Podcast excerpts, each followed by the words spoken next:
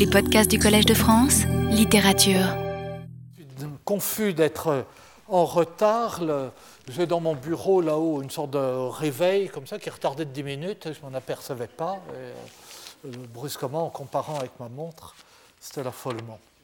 Bon, je présente à tous mes voeux. Nous nous retrouvons, là, puisque cette année, j'ai commencé avec un zèle inhabituel. Et nous reprenons au seuil de cette année nouvelle notre examen des novas et d'autres jolies choses, des lettres de Marie de France, etc. Alors, vous vous en souvenez, dans la précédente séance, donc avant Noël, j'avais rapidement présenté une première présentation des novas occitanes. J'avais montré leur enracinement dans la poésie des troubadours et je l'avais fait à partir d'un commentaire du mot « nouvelle », de ses équivalents dans d'autres langues au Moyen-Âge. Et ce commentaire, je l'avais fondé sur une lecture d'un texte extrêmement connu, le début du Chevalier au Lion de Chrétien de Troyes. Et pour en finir provisoirement avec les novas, pour achever leur présentation liminaire, j'étais revenu un instant sur ce début du Chevalier au Lion et sur les occupations des chevaliers pendant la sieste scandaleuse d'Arthur et de Guenièvre. Et j'avais rappelé ces vers, l'un racontait une nouvelle, l'autre parlait d'amour, des angoisses et des dolours et des grands biens qu'en ont souvent les disciples de son couvent.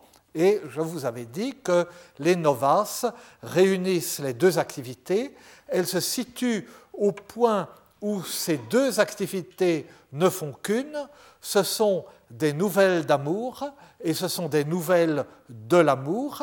Elles méditent et elles glosent sur l'amour et sur la condition de l'amoureux à partir de situations particulières, à partir de cas, et en ce sens ce sont des textes casuistiques, et aussi à partir de poèmes, autrement dit, à partir d'un corpus passé de l'amour, des aventures passées de l'amour, des émotions passées de l'amour, des poèmes passés de l'amour, qui se prêtent à l'extrapolation et aux commentaires.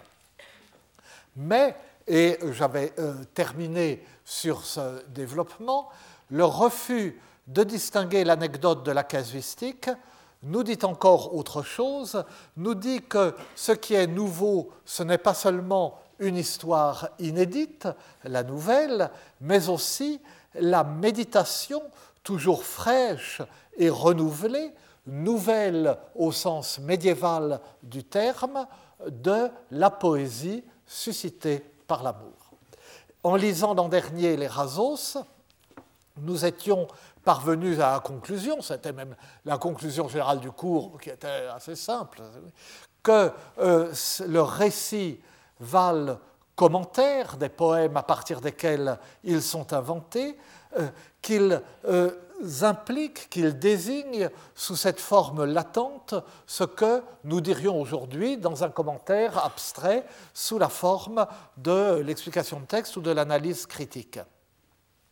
Et plus encore, j'avais suggéré que ces récits ont leur poétique propre qui prolonge celle des poèmes et qui la complète. Eh bien, les novas nous fournissent cette année une confirmation de ces analyses, elles qui se disent et qui se jugent nouvelles, en ce qu'elles glosent les chansons, les poursuivent, les laissent résonner dans le nouveau contexte qu'elles leur donnent, le contexte d'aventures appropriées, les citent, les enchâssent dans ce contexte, en imprègnent, les comprennent et les donnent à comprendre, bref, en ce qu'elles vibrent à la poésie et la reçoivent dans sa fraîcheur et lui restituent à tout instant sa fraîcheur en la revivant dans des situations nouvelles, indifféremment sous la forme du récit, de l'enseignement ou plus souvent encore du mélange de l'un et de l'autre. Et tout cela, alors j'en étais là, mais tout cela, Raimon Vidal de Besalú, qui, vous en souvenez peut-être, est l'auteur d'au moins 2 novas et peut-être de 3. C'est-à-dire, à lui seul, il est l'auteur d'un bon tiers, ou presque de la moitié, des novas que nous connaissons. Eh bien, tout cela, Raimon Vidal de Besalú le donne à entendre, non pas dans ses novas, mais dans un autre de ses ouvrages, les Razos de trobar, qui sont le plus ancien traité de poétique en langue vulgaire romane. Et vous voyez l'usage aussi toujours de ce mot raso, la raison, rendre raison des poèmes dans les Razos, rendre raison de la composition poétique, de la création poétique dans les Razos des Trobars. Et il le donne à entendre en attachant aux Trobars une importance extrême, en y voyant l'objet de l'attention universelle et le reflet ou la mémoire de tout ce qui existe au monde. Il y avait dans le New York Times d'hier un article, une sorte d'article de libre opinion sur le rôle des humanités et à quoi servent les humanités. Et l'auteur, qui est un professeur de droit, concluait que ça ne sert à rien, que c'est inutile de prétendre que ça sert à quoi que ce soit. Alors il prenait servir dans un sens social, si je puis dire, servir à la société, mais que c'était très bien quand même. Eh bien, Raimon Vidal de Besalú n'est qu'à moitié de cet avis. Et je vous lis le passage dans les 2 langues, parce que c'est vraiment un beau texte, et un texte important. « Totas gens, Christianas, Giusevas et Sarasinas, Emperador, Princeps, Rey, Duc, Comte, Vescomte, Valvasor, Clergue, Borges, Villans, Pogs et Grans, meton tot jorts, lor entendimen en trobar et en chantar. Aucun volon trobar, aucun volon entendre, aucun volon dire, aucun volon ausir. Et tot li mal el ben del mon, son mes en remembrance per trobadors. E ja non trobares mot ni mal dic, pois trobaires la mes en rima, que tot jorns don sia en remembranza, car trobars et chantars son movements de totas gaillardias. Tous, chrétiens, juifs et sarrasins, empereurs, princes, rois, ducs, comtes, vicomtes, vavasseurs, clercs, bourgeois, vilains, petits et grands, ont sans cesse l'esprit tourné vers la composition poétique, je traduis, enfin, vers le trobar et vers le chant, qu'ils veuillent composer ou qu'ils veuillent comprendre ce qui a été composé, ou qu'ils veuillent dire ou qu'ils veuillent écouter. Et tout ce qu'il y a au monde de mal et de bien est mis en mémoire par les troubadours. Et vous ne trouverez pas une parole ni un propos satirique, dès lors qu'un troubadour l'a mise en rime, qui ne soit désormais toujours en mémoire, car composer de la poésie et chanter sont la source de tout élan d'audace joyeuse. Je développe un peu ce mot, gaillardia est difficile à traduire, mais très riche. Si le monde entier est suspendu aux lèvres des troubadours, si tout ce qu'il y a au monde de mal et de bien est mis en mémoire par les troubadours, si la composition et le chant poétique sont à la source de l'élan vital même et de son énergie joyeuse, gaillardie, alors toute écriture poétique, qu'elle raconte ou qu'elle médite, est un prolongement du lyrisme. Et il n'y a pas d'activité plus importante au monde, après le trobar lui-même, que de lui donner des prolongements poétiques sous la forme de récits, de méditations ou de moralisations, des prolongements poétiques qui le gardent dans sa perpétuelle nouveauté. Ce qu'implique en fait ce texte, c'est ce que je disais précédemment. Mais à vrai dire, ce passage qui ne manque, vous voyez, ni de panache, ni d'allure, ni même de profondeur, ce passage est peut-être un peu moins limpide qu'il n'y paraît. Parce que la question est de savoir si trobar désigne spécifiquement ici la composition de chansons, au sens large, pas le sens restant de la canso, le sens de poème chanté, ce qu'implique la traduction que je proposais, ou bien si le mot trobar s'applique plus généralement à toute composition poétique ou littéraire, à l'écriture littéraire au sens large. Dans le premier cas, le commentaire que je viens de proposer est pertinent, sans nulle vanité. Dans le second cas, le développement est trop général pour être vraiment significatif. Il souligne simplement les pouvoirs de la littérature, mais il ne permet pas d'articuler les novas ou les razos sur les chansons. Or, l'emploi dans le texte que je viens de citer, l'emploi de dire et de dit, chaque fois à une reprise, cet emploi oriente, semble-t-il, vers la seconde interprétation, dans un sens général, s'il est vrai que dire s'oppose à chanter et si le dit s'oppose au chant. Dans ce cas-là, le trobar inclut l'un et l'autre, et le trobar, c'est tout. Mais cette opposition n'est pas certaine. Et, si vous me permettez de faire comme j'aurai d'ailleurs bientôt l'occasion de le faire à nouveau, de me lancer dans un examen un petit peu précis du texte, ce qui n'est peut-être pas très amusant, mais ce qui est nécessaire avec ces vieux textes. L'incertitude est accrue du fait que précisément à proximité de dire et de ditch, le texte n'est pas sûr. Totas gens, meton ta Jones leur entendimen, en trobar et en chantar, aucun volon trobar, aucun volon entendre, aucun volon dire, et, voyez, aucun volon ausir, mais le dernier o, ou, est absent du manuscrit. Il est restitué, ce qu'implique, quand on l'a sous les yeux, les crochets droits entre lesquels il est mis.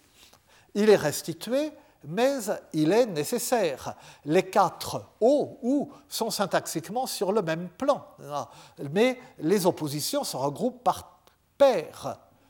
Trobar, entendre, entendre au sens de comprendre, dire, à osir, entendre au sens de ouïr. Or, dans ce contexte, dire reprend soit l'ensemble trobar et chantar, soit même chantar seul, si l'on considère que le couple est ensuite dissocié. Trobar, qui est immédiatement repris, s'oppose à entendre et dire, se substituant à chantar pour s'opposer à ausir. Dans quoi qu'on fasse, dans cette construction symétrique, ou bien,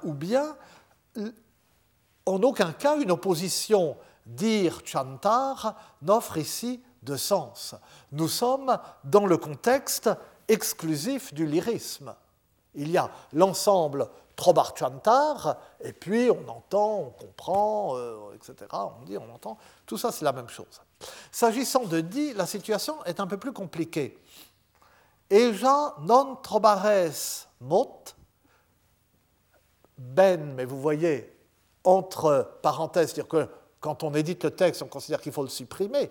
Jamais vous ne trouverez de mot, et puis dans le manuscrit, il y a bien à la suite, ni mal dit, dès lors qu'un troubadour l'a mis en rime, qui toujours ne soit en remembrance, mot à mot.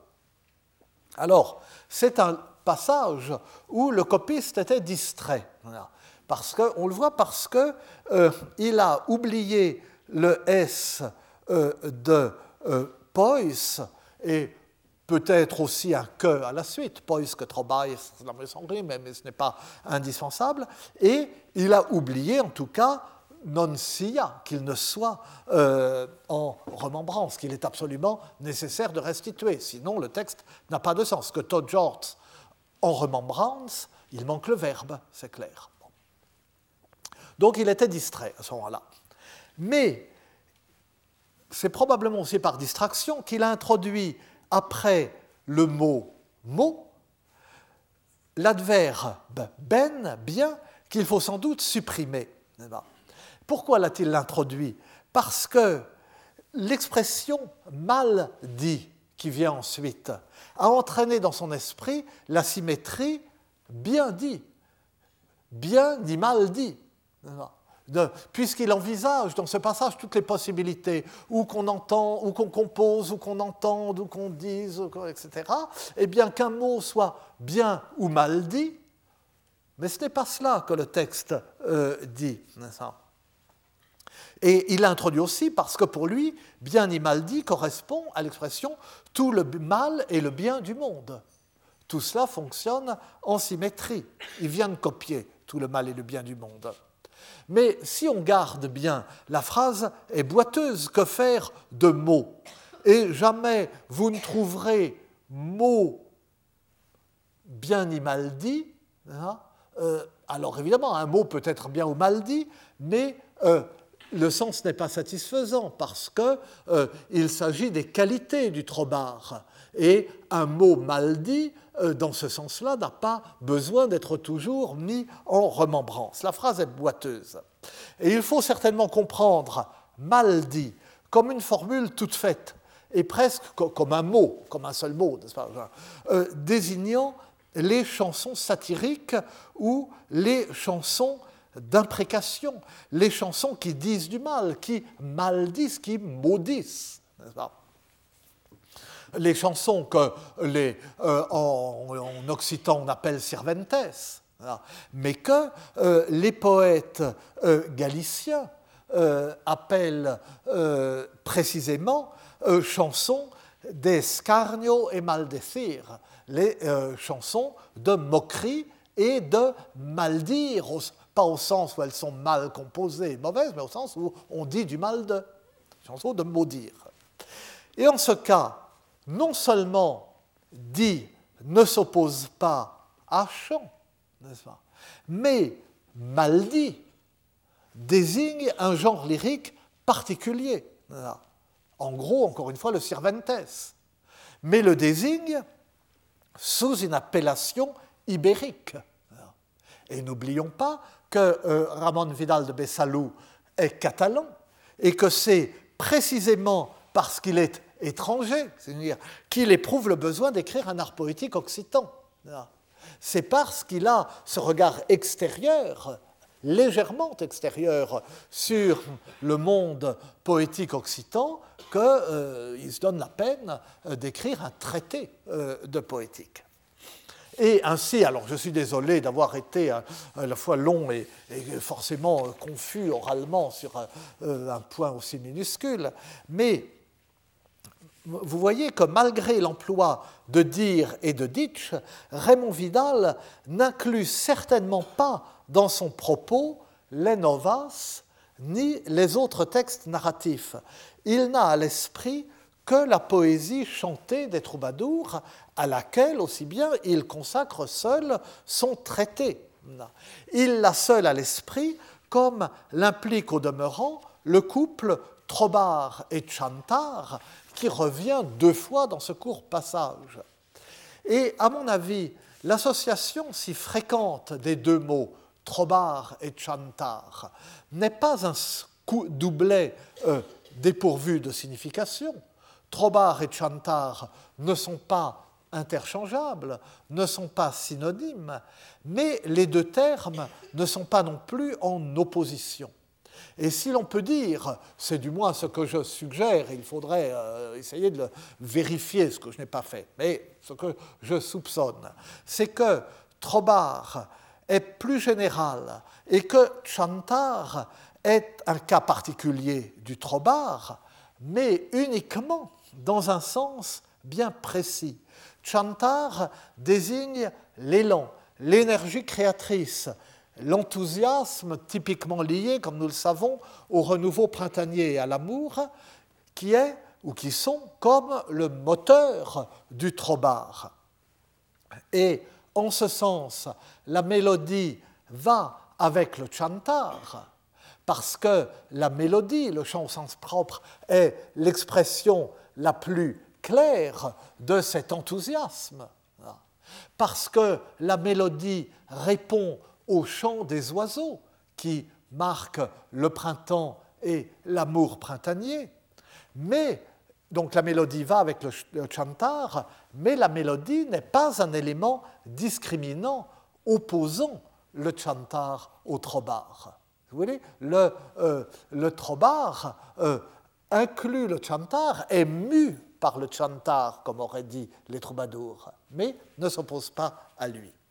Et si tel est le cas, et si c'est bien ainsi que Raimon Vidal l'entend, il prête spécifiquement à la poésie des troubadours, aux chansons des troubadours, à cette poésie chantée des troubadours que nous désignons aujourd'hui sous le nom de poésie lyrique, il lui prête une importance immense, prodigieuse, mystérieuse aussi, puisqu'elle est, et elle tout particulièrement, la mémoire du monde, puisqu'elle a en charge la poésie, cette poésie chantée, cette poésie des troubadours, elle a en charge la mémoire du monde, puisque elle seule est la mémoire du monde, puisque la mémoire du monde repose sur elle et sur elle seule. Et tout ce qu'il y a au monde de mal et de bien est mis en mémoire par les troubadours. Et vous ne trouverez pas une parole ni un propos satirique, donc si on supprime Ben et si on comprend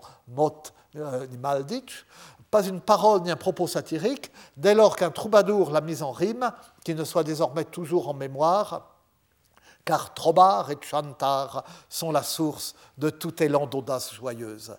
Ces quelques lignes sont peut-être ce qu'on trouverait au Moyen-Âge de plus proche d'un sacre du poète, pour reprendre le titre de Bénichoux.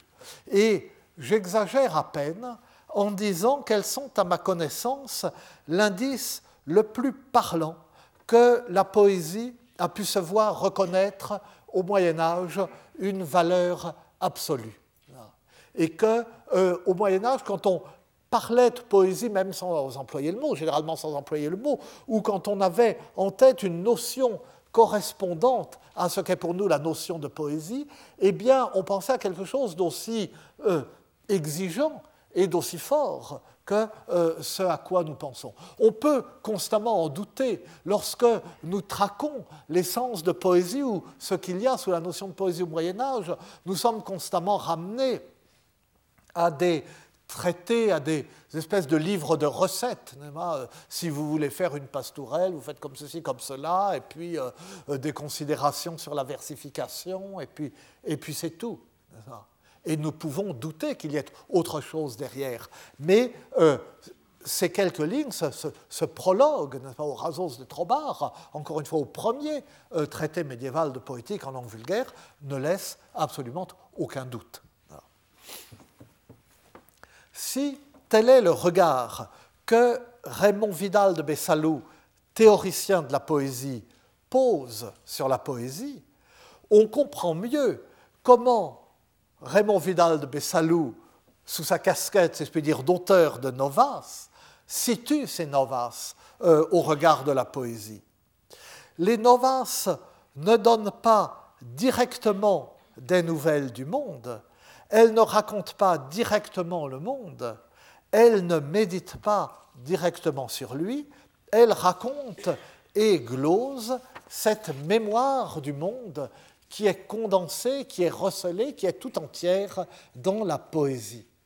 Et c'est pour cela que les novas qui racontent des histoires, qui en principe devraient raconter des histoires, ne cessent de citer les poètes, de commenter les poètes et ne peuvent pas ébaucher une anecdote sans la justifier, sans la commenter à partir de citations des troubadours. Les novas, récits et débats en vers fondés sur les chansons des troubadours, révèlent bien ainsi que pour leurs auteurs, la poésie ne relève pas du récit à sa source, mais se prête à des prolongements dans l'ordre du récit. Ils ne disent pas, eux, comme la Razo, « il s'est passé telle chose » et alors le troubadour a écrit la chanson qui dit que. Mais ils disent, il y a, la chanson est un donné. Et à partir de ce donné, eh bien, toute la vie du monde, tout ce qu'on peut éprouver, tout ce qu'on peut vivre dans le monde, toutes les aventures qui peuvent vous arriver prennent leur sens et doivent être vécues et méditées à partir de ce premier donné qu'est la chanson, qu'est la poésie. Et à l'origine de la poésie, à l'origine de ce donné, a bien une origine lui aussi, à l'origine de la poésie, il y a le chant, enthousiasme se manifestant au printemps par des variations mélodiques de la voix, chez le troubadour comme chez l'oiseau, c'est une sorte de définition du chant au sens médiéval qu'on pourrait proposer, et tout le reste en est, d'une façon ou d'une autre, le développement. Il y a d'abord ce chant, et puis ce chant se monnaie dans le développement du poème et de la canso, et le poème lui-même se monnaie ou se prolonge en inspirant ces récits et ces aventures qui ne se modèlent, ces nouvelles qui ne se modèlent et qui ne prennent sens que grâce à lui. Alors cela, bon, avec toute, encore une fois, je me suis embarqué dans ce commentaire trop pointilliste du texte de Raimon Vidal de Besalú, je crains que ça ait été absolument incompréhensible, et c'était en tout cas fort ennuyeux, mais je me suis laissé embarquer là-dedans, mais enfin, c'était cette présentation liminaire de Nouvelles et Novas.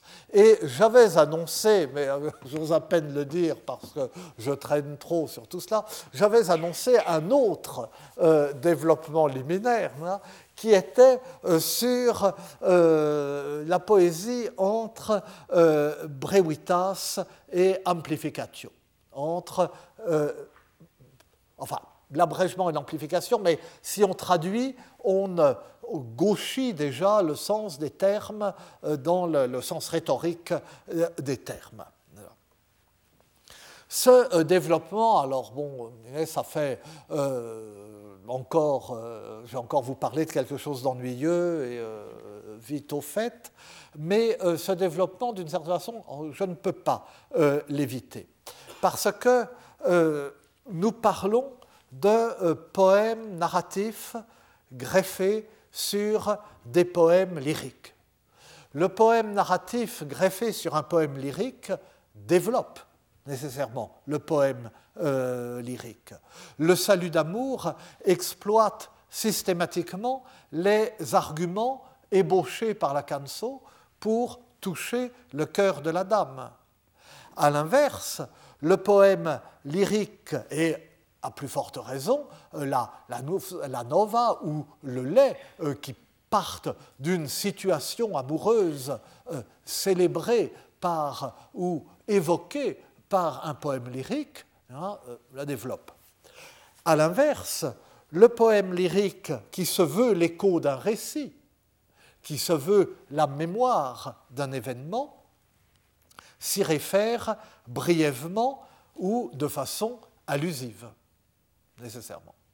Or, l'un et l'autre ne le font pas spontanément, ni inconsciemment au Moyen-Âge. Ils ne peuvent pas le faire spontanément ni inconsciemment parce que les termes et les notions de brevitas et d'amplificatio sont très présents dans la réflexion médiévale sur l'art littéraire et trop présents pour être jamais oubliés, même par des auteurs qui ne sont pas de grands intellectuels. Le Moyen-Âge, on le sait, est extrêmement attentif aux enseignements de la rhétorique latine classique. Il les étudie sans cesse et il les reproduit à sa manière dans ses propres arts d'écrire, dans ses artes dicandi, ses arts poétiques, dans ses artes praedicandi, ces arts oratoires dirigés vers le seul art oratoire qui existe encore au Moyen-Âge, l'éloquence sacrée, ces artes dictaminis, les arts épistolaires, les arts de composer des lettres. Et donc, tous ces artes sont composés à partir d'une lecture et d'une réflexion sur les traités de rhétorique antique. Et à travers ces traités, le Moyen Âge connaît l'importance de la brevitas comme de l'amplificatio dans la composition littéraire, parce que ce sont des termes et des notions sur lesquels ces traités antiques insistent beaucoup. Mais ils ne leur donnent pas le même sens que l'a fait l'Antiquité. Il y a tout un chapitre dans le livre de Curtius sur la littérature européenne et le Moyen-Âge latin. Tout le chapitre 13 est consacré à la concision idéale de style. Et Curtius note que tous les auteurs médiévaux font l'éloge de la brevitas, mais qu'ils paraissent avoir oublié son rôle et sa raison d'être dans la rhétorique antique. Ils font tous l'éloge de la concision, mais ils ne savent plus pourquoi. Il faut être concis.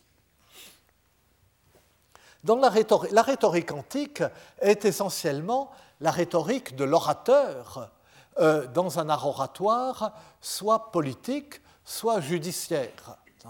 Et donc, la rhétorique est l'art de convaincre, d'abord. Bon. Et la brevitas antique appartient d'abord à l'art de l'orateur et singulièrement à l'art de l'avocat. La brevitas doit caractériser la narratio. Alors ça, le Moyen-Âge l'a bien retenu. Ils sont de bons élèves. Ce sont à la fois de bons élèves ou des élèves appliqués, mais des élèves médiocres. Ils retiennent très bien, mais ils ne comprennent pas toujours. Alors, ils ont retenu que la brevitas doit caractériser la narratio. Donc, il faut raconter serré. Ils ne le font pas, d'ailleurs. Enfin, bon, il faut écrire brièvement.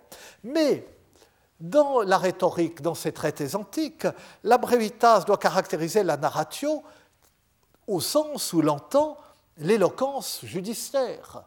Dans l'éloquence judiciaire antique, la narratio, c'est, dans le développement du discours de l'avocat, le récit des faits relatifs à la cause plaidée, le récit des faits relatifs à la cause plaidée. Reprenons les faits, mon client sort tranquillement de chez lui, et voilà que ce bandit, ou ma cliente, lui arrache son sac à main. Donc, il faut raconter avec précision, mais il faut être bref. Dans la civilisation médiévale, comme on sait, l'éloquence politique occupe une place mineure et l'éloquence judiciaire une place quasi nulle. Et la seule éloquence réellement pratiquée est celle de la chair, qui obéit à des lois bien différentes. Il y a un peu la trace de cela. Mettons, un sermon du temps commente l'évangile du jour. L'évangile a été chanté en latin. Donc, il y a une paraphrase qu'on s'efforce d'abréger un peu de l'évangile du jour. C'est tout ce qu'on trouverait. Mais enfin, c'est une trace trop ténue pour avoir marqué seule. Et du coup, pour le Moyen-Âge, la narratio, c'est n'importe quel récit. Tout récit se doit d'être bref, rien de pire que d'ennuyer, et c'est quelque chose que je devrais bien me dire, particulièrement aujourd'hui. Alors, cette vue n'est pas entièrement étrangère à l'Antiquité. On trouve chez des auteurs antiques, par exemple chez Pline le Jeune, des développements qui cherchent à justifier les longueurs d'Homère et de Virgile. Ils disent, oui, il ne faut pas ennuyer, il faut être bref, mais enfin, Homère et Virgile, quelquefois, sont un peu longs. Bravo Homère, sommeille quelquefois, comme dit l'autre, etc.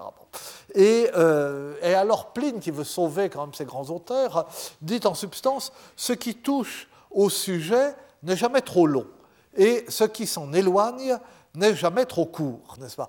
La brevitas n'est requise que dans ce qui éloigne du but ou du sujet. Enfin, foin des digressions. Là aussi, je peux en prendre de la graine. Mais enfin, c'est ce que dit Pline. Donc, le Moyen-Âge recherche un peu mécaniquement la brevitas et en fait systématiquement l'éloge, n'est-ce pas ? Mais il connaît aussi le procédé inverse qui était aussi enseigné, n'est-ce pas ? Et les artes dicandi enseignent les arts poétiques, enseignent à la fois les arts poétiques latins. Là, c'est une parenthèse. Les arts poétiques latins, Geoffroi de Vinsauf, Mathieu de Vendôme, etc., s'inspirent directement de la rhétorique antique. Et les arts poétiques en langue vulgaire sont plutôt, comme les Razos de Trobar de Raimon Vidal de Besalú, sont plutôt des recueils de recettes pour composer tel ou tel type lyrique. Si tu veux faire une canso, si tu veux faire un Cervantes, tu veux faire une pastouresse, tu veux faire une chanson d'aube, etc. Bon. Au point qu'on dit, oui, pour faire une pastourelle, alors on rencontre une bergère qui garde des moutons, etc. Et sur le même modèle, tu peux faire une vachère, une porchère, etc. C'est comme si le type poétique changeait selon les bêtes gardées par la jeune personne que le poète essaye soit de séduire, soit de violer. Je ferme la parenthèse puisque la brevitas est requise dans les digressions. Donc, les artes dicandi enseignent la brevitas, mais ils enseignent l'abbreviatio, comme ils disent, mais ils enseignent aussi la dilatatio et l'amplificatio. Bon. Et, en un sens, l'association et l'opposition des deux procédés inverses remontent à Quintilien. Donc, ils s'inspirent de Quintilien, ils ne peuvent pas avoir de meilleur maître, ou en tout cas de plus abondant. Mais ce que... on trouve ça chez Quintilien 8.4.1, si ça vous intéresse. Mais ce que Quintilien nomme amplificatio, ce n'est pas l'allongement, c'est l'insistance.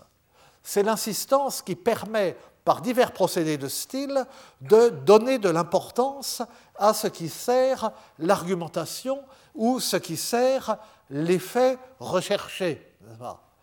Et minuere désigne à l'inverse une atténuation qui peut revêtir d'autres formes que celle de l'abrégement. Ça peut être l'euphémisme, ça peut être la prétérition. Si c'est l'avocat de la défense, toujours dans le même incident, mon client avait pris ses précautions avant de sortir de chez lui, ce qui veut dire qu'il avait sur lui un revolver ou un couteau, mais on ne dit pas comme ça. Bon, ça relève de la diminution, même si c'est aussi long à dire. Et Quintilien donne même des exemples où l'amplificatio se fonde sur la brièveté. On ne voit pas du tout. Exemple, on donne un. Cite Quintilien, c'est du latin. Enfin, ce n'est pas que Quintilien soit toujours facile, mais là c'est du facile. Alors il cite l'avocat. Matrem tuam cecidiste, quid dicam amplius. Matrem tuam cecidiste. Et commande Quintilien, nam et hoc augendi genus est, tantum aliquid efficere ut tot possit augeri. On traduit. Tu as tué ta mère. Que dire de plus? Tu as tué ta mère. C'est aussi, en fait, commande Quintilien, une façon d'amplifier, rendre quelque chose si grand qu'il ne puisse pas être amplifié, augmenté. C'est quelque chose de si monstrueux de tuer sa mère qu'il suffit de le dire. On ne peut rien dire de plus. Que dirais-je de plus? Il n'y a rien de plus à dire. Bon. Et ces formules signifient, on trouve déjà ça chez Gorgias, chez Isocrate, chez Aristote, que l'orateur doit être capable de présenter les grandes choses en petit et les petites choses en grand. Mais ce n'est pas uniquement une question de longueur. Et Curtius, dans le chapitre auquel je faisais allusion, cherche par quel cheminement, Saint-Jérôme, Cassiodore, etc., on est passé à l'idée que l'amplification et l'allongement s'opposent à la brevitas.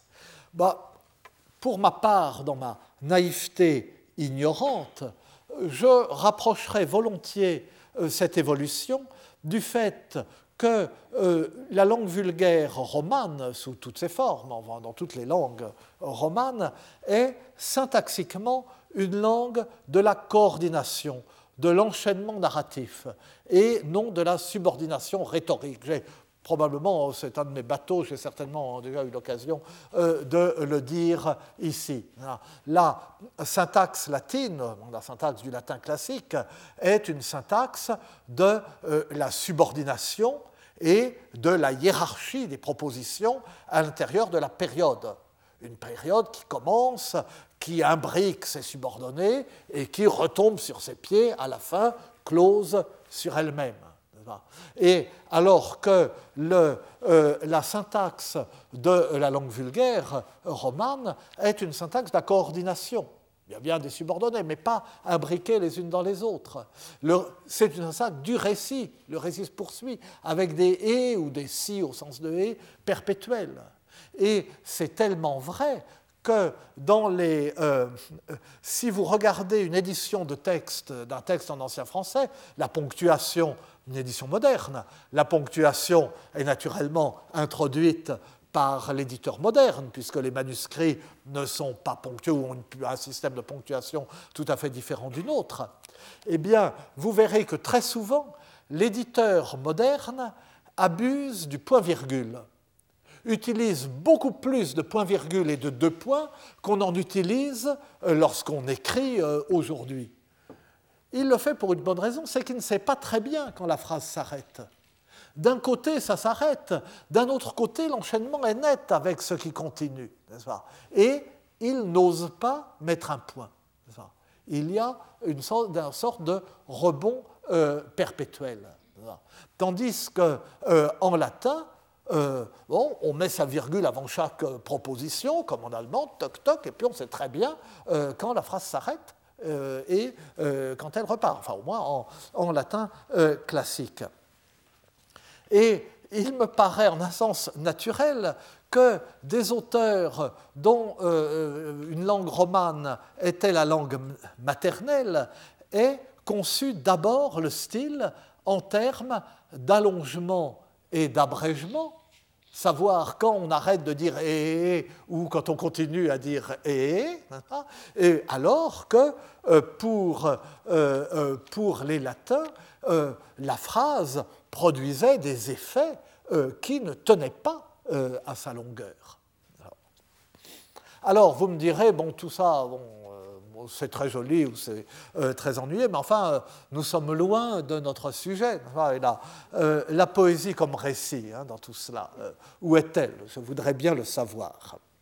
Eh bien, je cite une dernière fois Curtius, qui clôt son chapitre en suggérant qu'on était au Moyen-Âge lassé des longueurs de l'épopée.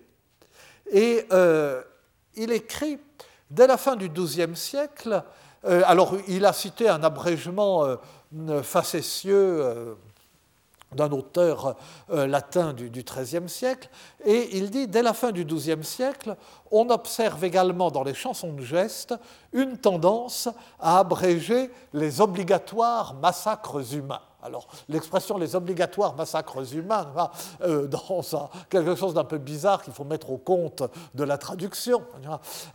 Mais enfin, il me semble que c'est pour un si grand savant une remarque bien cavalière. Je ne sais pas ce qu'il en est spécifiquement des massacres humains, comme il dit. Il est sûr que les massacres de poulets produisent moins d'effets sur les âmes tendres, mais d'une façon générale, c'est le contraire qui est vrai.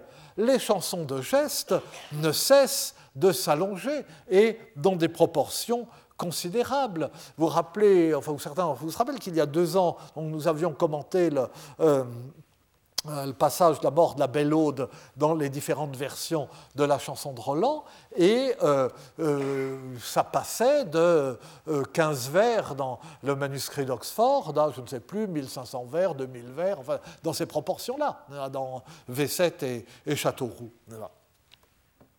Les romans en prose et les chansons de gestes deviennent au XIIIe siècle de plus en plus longs. La narration va vers l'amplification au sens médiéval du terme. Et la prose des romans, à partir du moment où apparaît l'écriture en prose, la prose des romans et sa tendance à la saturation fait le reste.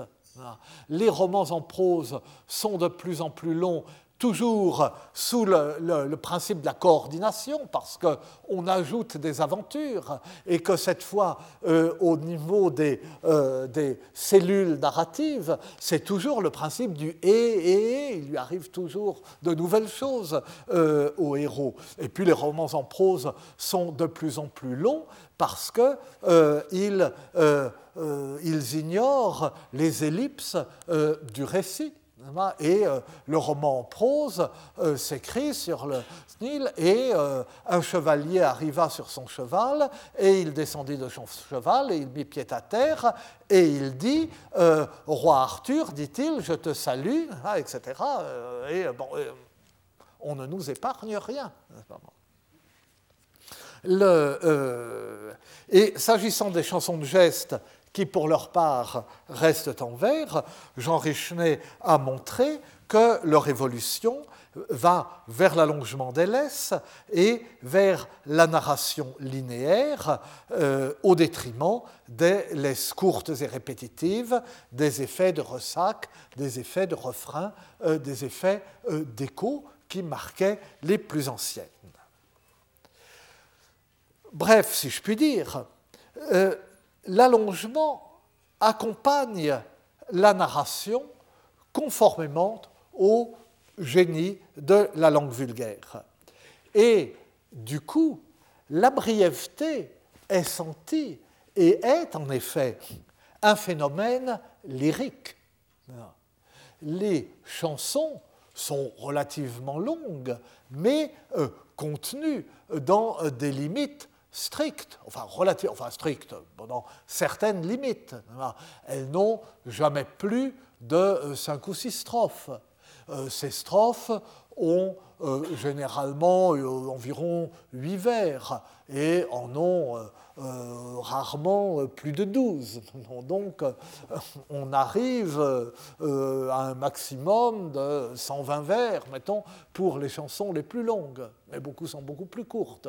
Et puis, en particulier en Languedoc, les manuscrits ont conservé un très grand nombre de coblas, de strophes isolées, comme nous disons. Donc on a pris la peine de copier une seule strophe, soit que le poète n'ait composé que celle-là, soit qu'on ait voulu retenir que celle-là, parce qu'elle suffisait à produire l'effet ou à donner le plaisir produire le sens ou donner le plaisir qu'on attendait d'elle. Et plus tard dans le Moyen Âge, au moment même où la narration ne cesse de s'allonger, vous savez que la poésie lyrique, comme nous disons, qui n'est plus à ce moment-là nécessairement une poésie chantée, se limite, c'est infini et c'est d'une difficulté terrible, et d'une complexité terrible, mais ne s'intéresse plus qu'aux formes fixes qui sont, par définition, brèves, qui peuvent être très brèves, comme le rondeau, et dont les plus longues, la ballade ou le chant royal, ne sont pas encore bien longues. Et on est d'ailleurs à ce moment-là prisonnier de cette contrainte. Il arrive qu'on écrive des doubles ballades, quelquefois il y a quelques triples ballades, pour allonger un petit peu, mais on ne peut jamais aller très loin. Et puis, en dehors même de ce point purement extérieur, en somme, la brièveté est en elle-même c'est un phénomène du langage lyrique, et particulièrement chez les troubadours. Nous l'avons assez dit, une expression ramassée, ramassée au point d'en être énigmatique, volontairement ramassée pour être volontairement énigmatique, le recours à des maîtres très brefs, le maître inégal de beaucoup de chansons de troubadours, c'est un tout petit peu moins fréquent chez les trouvères, ce qu'on appellera au temps de La Fontaine, ou ce qu'on appelle à propos de La Fontaine, le vers libéré, ce qu'on appelait même à un moment le vers libre, c'est-à-dire d'avoir dans la même strophe des vers de 10 pieds, des décasyllabes, des octosyllabes, et puis des vers de 4 pieds, de 3 pieds, de 2 pieds. Donc des maîtres très brefs qui obligent à une extrême concision, à avoir des mots très brefs, à contourner la syntaxe et à en éliminer toute la graisse. Les interruptions et la rupture de la strophe introduite par le refrain. D'abord, introduit par l'enfant, mais le simple fait que d'une poésie strophique, d'une poésie qui ne se développe pas indéfiniment, mais qui est composée d'unités repliées sur elles-mêmes. La cassure qu'introduit le refrain qui est nécessairement bref, donc qui doit introduire une pointe, un élément nouveau, une variation ou un retour avec, en se cantonnant à quelques mots, à un ou deux vers. La rupture, cette façon de hacher le texte encore plus grande lorsque le refrain est un refrain inséré, comme dans les rondeaux sur lesquels nous sommes déjà, enfin d'autres années, tellement arrêtés. Donc à la fois le style concis, difficile, elliptique, haplologique des troubadours, et même en dehors de la poésie difficile des troubadours, la construction strophique et la présence du refrain, tout cela va vers la brièveté. Les trouvères n'ont pas cette difficulté, ce style énigmatique des troubadours, mais ils pratiquent beaucoup plus le refrain.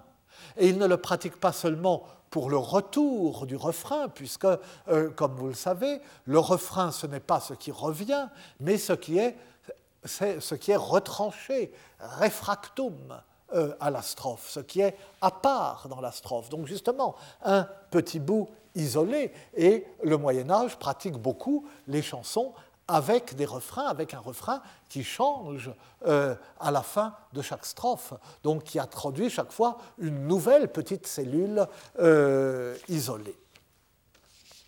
Et le lyrisme se caractérisant par cette brièveté, il est à la fois dans la longueur générale et dans les procédés d'écriture, il est naturel dès lors que l'allongement soit une tendance, mais plus qu'une tendance, un procédé et un effet du poème narratif fondé sur un poème lyrique. Ce poème narratif fondé sur un poème lyrique marque sa différence, se pose en s'opposant, comme on dit, au regard du poème lyrique. L'auteur de ce poème narratif a conscience, sans doute, de pratiquer l'amplificatio, de développer en allongeant le poème lyrique. Et les novaces développent par le récit, aussi bien que par l'argumentation, une situation typique impliquée par les chansons des troubadours. Jalousie, obstacle en tout genre, obstacle à la rencontre des amants, rigueur de la femme aimée, tentation de céder aux avances d'une maîtresse plus complaisante lorsque la femme aimée est inflexible, etc. Toutes ces situations qui sont derrière de nombreuses chansons de troubadours, mais qui sont comme un donné non développé, à laquelle la chanson fait allusion, au regard de laquelle la chanson est compréhensible, mais qu'elle ne développe pas, et bien tout cela, les novaces le développent. Les saluts d'amour le font aussi dans un registre plus personnel et d'un point de vue subjectif, qui est le même que celui des chansons. Là, le point de vue reste le même que dans le poème lyrique, c'est un point de vue subjectif, c'est un poème du jeu, mais on développe la situation pour convaincre la femme aimée. Et du côté des laits français à sujet breton, dont je vais parler à présent, ces laits revendiquent, ou ce que nous appelons les laits, revendiquent la même démarche à partir du récit latent des laits lyriques bretons, une latence dont la nature est difficile à définir, faute de connaître assez précisément les lyriques, mais du coup, là, l'amplification est encore plus grande, puis c'est comme une amplification à partir de rien. Voici une histoire, une aventure dont les Bretons ont fait un lait, mais on ne connaît pas ce lait.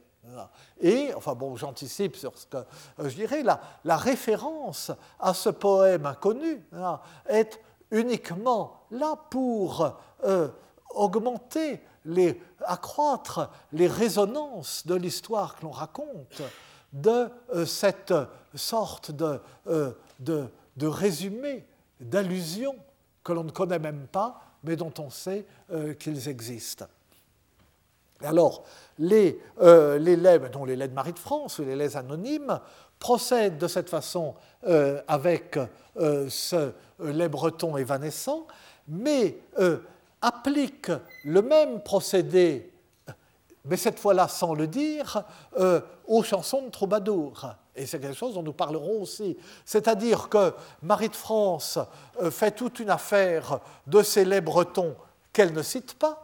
Elle se contente de dire qu'il y a un poème chanté breton à partir de cette aventure, et elle ne souffle mot des troubadours, mais elle les connaît, et elle les exploite, et elle les amplifie.